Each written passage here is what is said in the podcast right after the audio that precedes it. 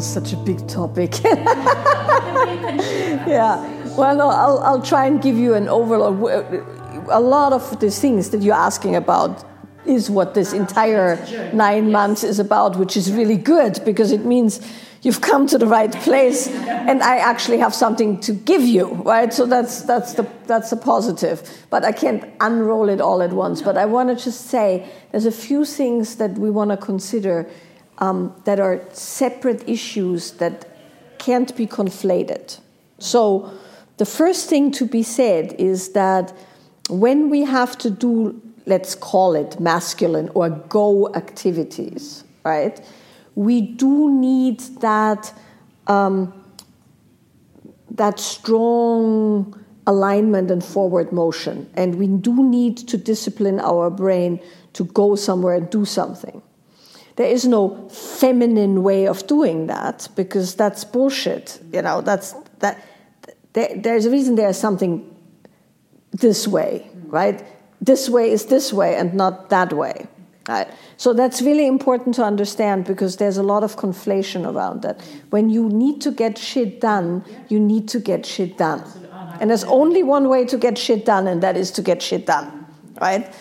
That's just the way it goes. So, however, within that, um, we have to consider that a woman's physiology, for instance, is such that um, usually our energy sits low and pools and flows because reproductive organs, you know, everything, everything that happens from an hormonal reproductive survival standpoint happens down here.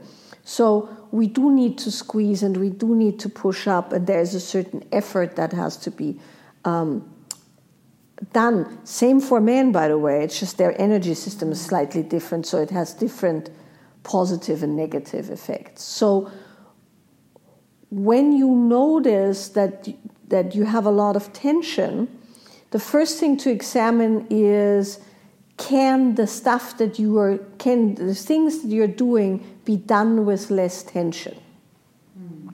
right because the thing in itself requires a certain amount of tension right like if you lift something up some you can't be totally flabby because then it's not going to be lifted up. Mm-hmm. But is there other tension that goes on top of that tension that's not needed? And so, for instance, if you have an enormous amount of suffering around having to do masculine activity, that's extra tension.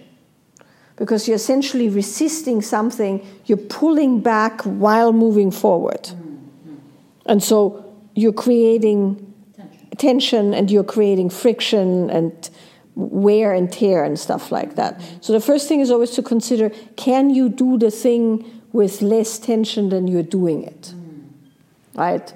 And just go, okay, I got to do this now. I'm going to go with it. When I'm done, I'm going to switch. Right? So that's the first thing. Then the second thing is can you remedy some of that tension by stopping moving your body, having a cup of tea, smelling a flower, lighting a candle, putting some music on, moving in the car. Um, having one of my favorite things when I do a lot of emails is I have this prickly ball that I roll my feet on, right? Uh, things like that, where you are reversing the energy flow away from the worst of the tension. So that's always a possibility. The third thing then is to consider that the things we do the most build the strongest habits. Everything we've ever learned, we've learned through repetition. So, whatever you repeat the most is the strongest habit pattern in your body. So, if you do 12 hours of go, go, go and 10 minutes of nonlinear, right, you have way stronger habit patterns around go, go, go than nonlinear. So, how you best counteract the excessive go thing is not to not do that, but to up your flow and to practice your flow so that your flow is as available as the go. And then you get to a point eventually where both muscle groups, so to speak, are equally developed and here's the good news because flow is native to a woman's body, it's much faster to train for flow than for go. That is very good news. That's very good news for all of us. Um, it's, it goes, you, you immediately remember because it is your native, it's one of your native dispositions. So you don't have to do 12 hours of flow to counteract the 12 hours of go. Um, but you do need to have a bit of muscle there. Because if you don't have muscle, it's going to take a lot of effort to do be, right? You have to do being. And then that creates more of the doing. And so you have to be able to be muscle, nervous system, habit pattern wise, so that you can just flop into being from going and back. And it doesn't take very long, actually where you then have capacity in both and then you pick. Because I know people who are efforting into being because, you know, they go, I now must be, you know, and then so they have a whole schedule for being and flowing and, and yeah. And then what you'll do is you'll just look at the areas where you don't have the development and um, then you'll, you know, develop those areas. Okay, that was a very uh, fast and dirty explanation. We'll, we'll, we'll go there, I think. But there's nothing wrong and there's nothing bad about being able to get shit done, oh, right? And that it doesn't mean you're deficient as a woman or whatever. It's just not the best use of your energy and time all the time, right? Yeah. And, and I think um, for me personally, because I live in that place a lot, uh, once I understood the difference, which took a while because there's certain ideologies around that and all of that. Once I understood that actually a lot of the things that are considered masculine in the, you know, whatever, tantric, dogmatic world out there are actually just my native gifts. I'm just really good at getting shit done. That's just, and, and I love it actually.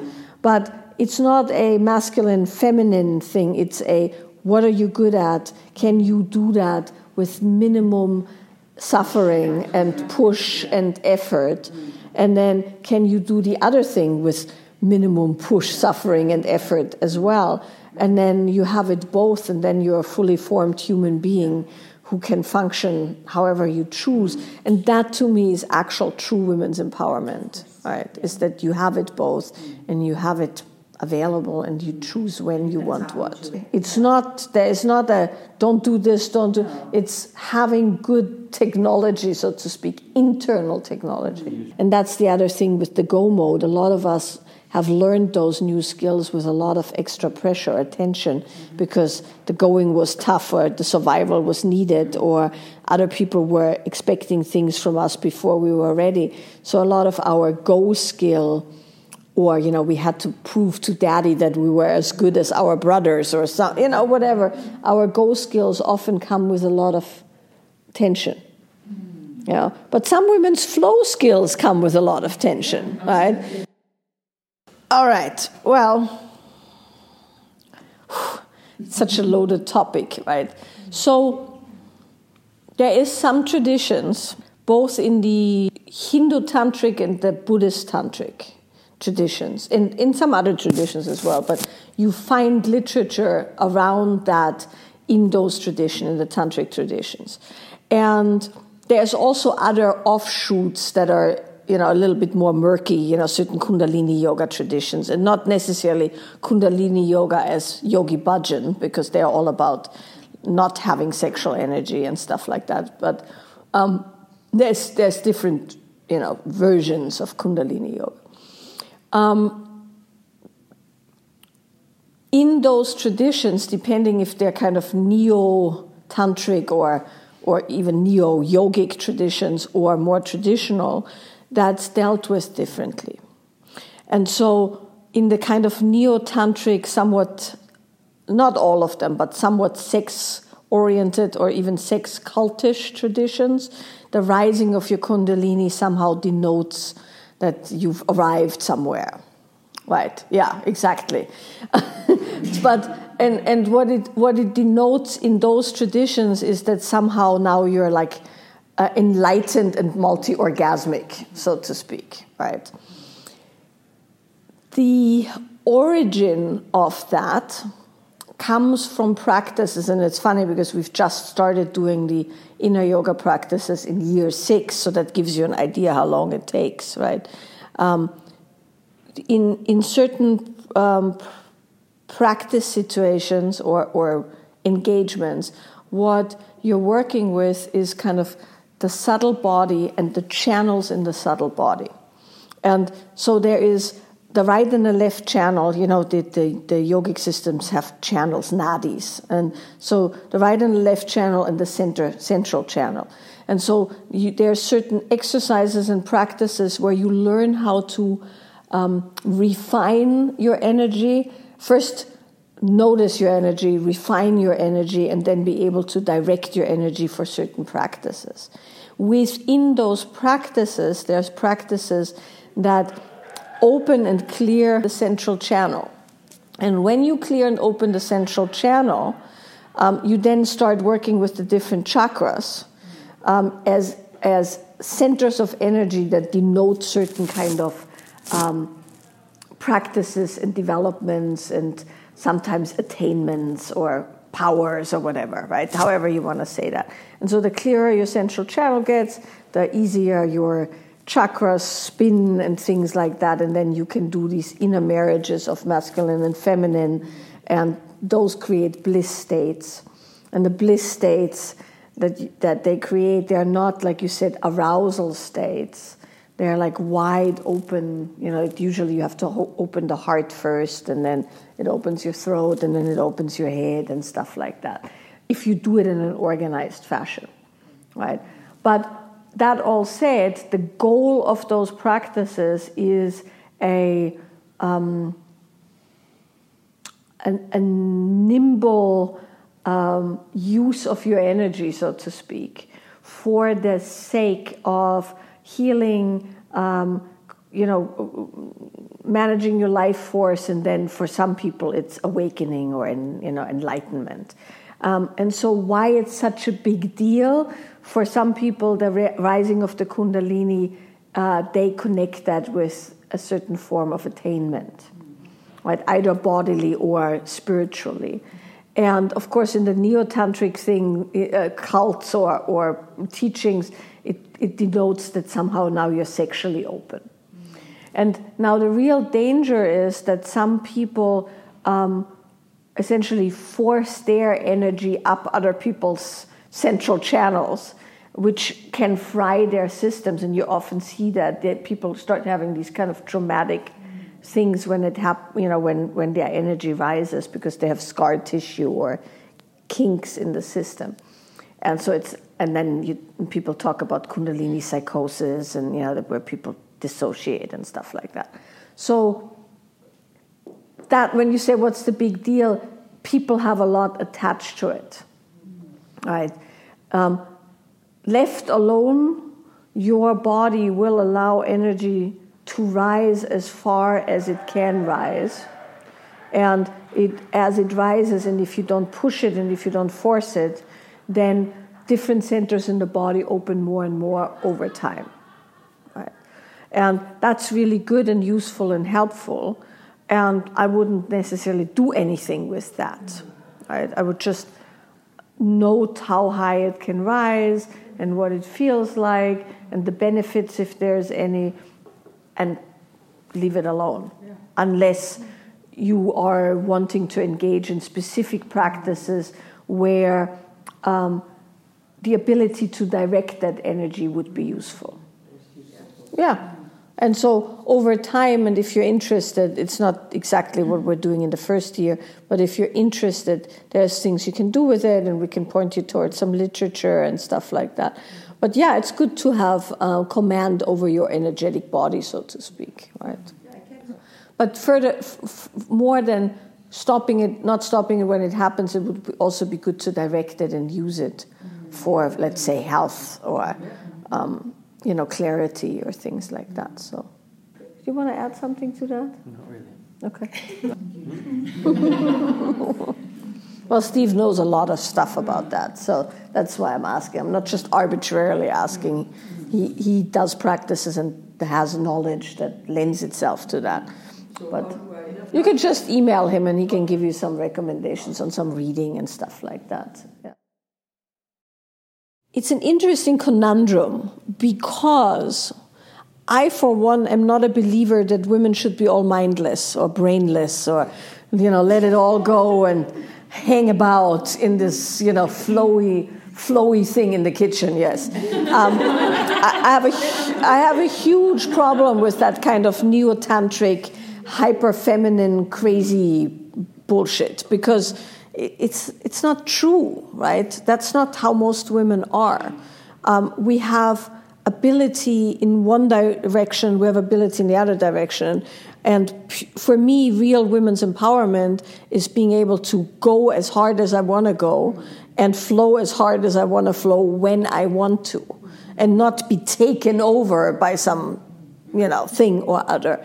So I personally think that having analytical thought and the ability, all of you, right? You're all, you're pretty much everyone in here, uh, almost everyone in here is in coaching or therapy or whatever, right? So you've developed an ability to think clearly and to uh, speak precisely and to make sense of what you're feeling. That's a very needed and advanced human skill. So I don't think it's right or advisable to completely drop that. Because why, right? So I just want to say when you catch yourself analyzing something, that's not a bad thing, right? We had somebody the other day send us an email from some spiritual teacher that she was about to get involved with. And the first thing he said was, "What? What? He? What did he say? Oh, hey kiddo is how he addressed her. A man to a man who teaches women's oh, practice. Hey, hey kiddo.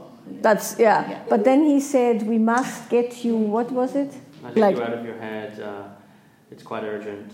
Uh, I know how yeah. to do that. Yeah. Sort of so, so he was essentially telling her that thinking is bad, which of course disables her critical function towards the sky, right? So, yeah. So you don't ever want to give up your critical function. So that's what I'm trying to say.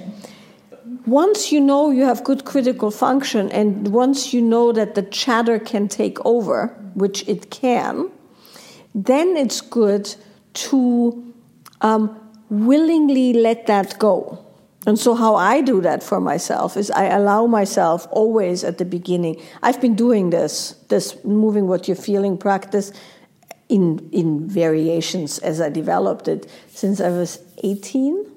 So, I'm 52 now, so you do the math, right? So, that's 34 years. Pretty much daily in some form, sometimes longer, sometimes shorter. So, I allow myself a moment to just do the thing that my head does.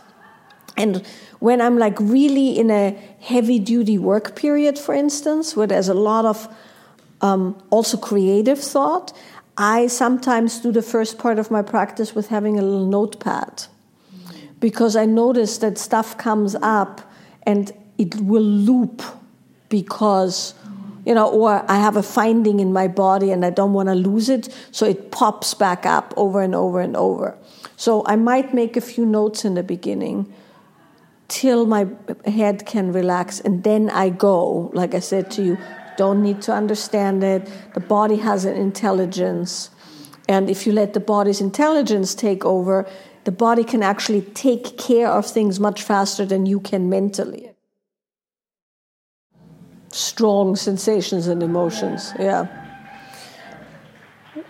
Well, there's two ways to look at it. One is you can learn how to work with triggers better, right? So that's one thing. You can learn what triggers you and deal with the triggers and um, and learn uh, state breaks and you know uh, ways to interrupt the triggers.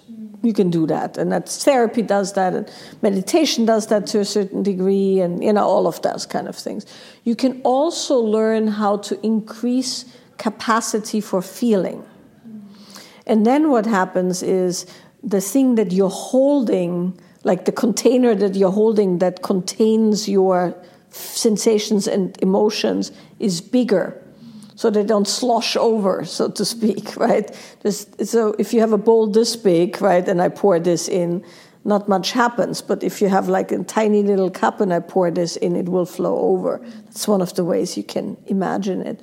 So capacity building comes from re- relaxation, so re- being able to relax the body, being able to wash out um, any excess in without resistance or holding on, right? Like not not trying to keep it down, um, but also not trying to push it away. Where if it spills over, you let it spill over in an organized fashion, like in what we just did, and then um, the ability to let's call it. Um, le- I don't like lean in. It's not quite that. It's like turn turn towards the thing. Um, and meet it for what it is instead of going, oh, that shouldn't be. I shouldn't feel that. This isn't good. But to go, oh, here we are, right? This is what's happening. And then the capacity building allows you to um, deal with more of what's more of life, so to speak, and conduct life and discard what's not useful and work with what's useful, right? And so that has to do with conditioning your nervous system and your body to um, not be as reactive and to be um, able to navigate strong sensations and emotions. So that's how that's that that's the body way of doing it. Nonlinear helps a lot with that. So yeah, so you the more you can involve your body like for instance you had the situation right? And then you could feel that you couldn't quite hold it. So instead of freezing down hunkering down right and trying to hold it in you can just let it run through you and move through it and let the body take care of it and then deal with what's left. Right? So that's that's one way of dealing with things.